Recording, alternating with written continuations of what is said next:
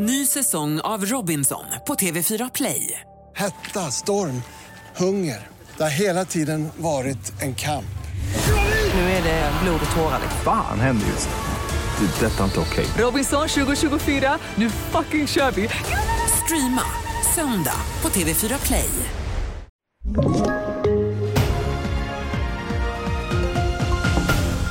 Hotet mot Sverige eskalerar, antalet asylsökande ökar och vindkraften tar för lång tid i Sverige enligt EU. Det här är TV4-nyheterna som börjar med att rikspolischefen bör överväga att sparka Mats Löving från sin tjänst.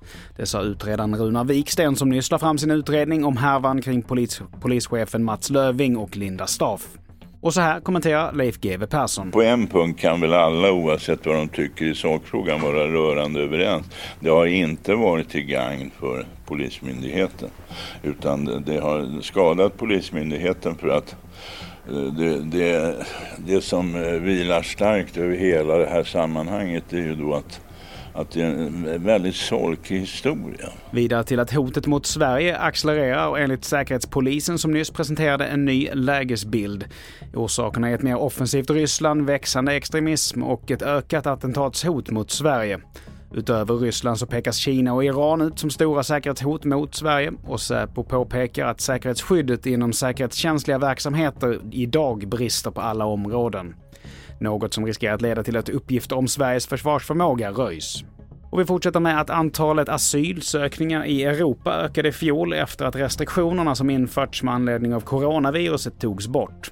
Siffran är en ökning med 50 procent jämfört med 2021 och är den högsta sedan 2016 då drygt 1 250 000 ansökningar registrerades. Ukrainska medborgare som flytt kriget ingår dock inte i statistiken eftersom de omfattas av EUs så kallade massflyktsdirektiv.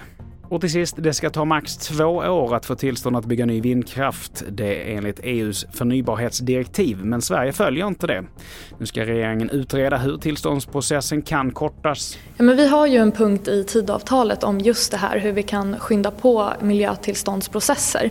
Och då vill vi dels titta på förenklingsåtgärder, vad vi har för alternativ där, men också se den miljöprövningsutredning som har lagts fram, om vi kan plocka några förslag även därifrån. Och i här inslaget så hörde vi klimat och miljöminister Romina Pourmokhtari. Fler nyheter hittar du på tv4.se. Jag heter Mattias Nordgren.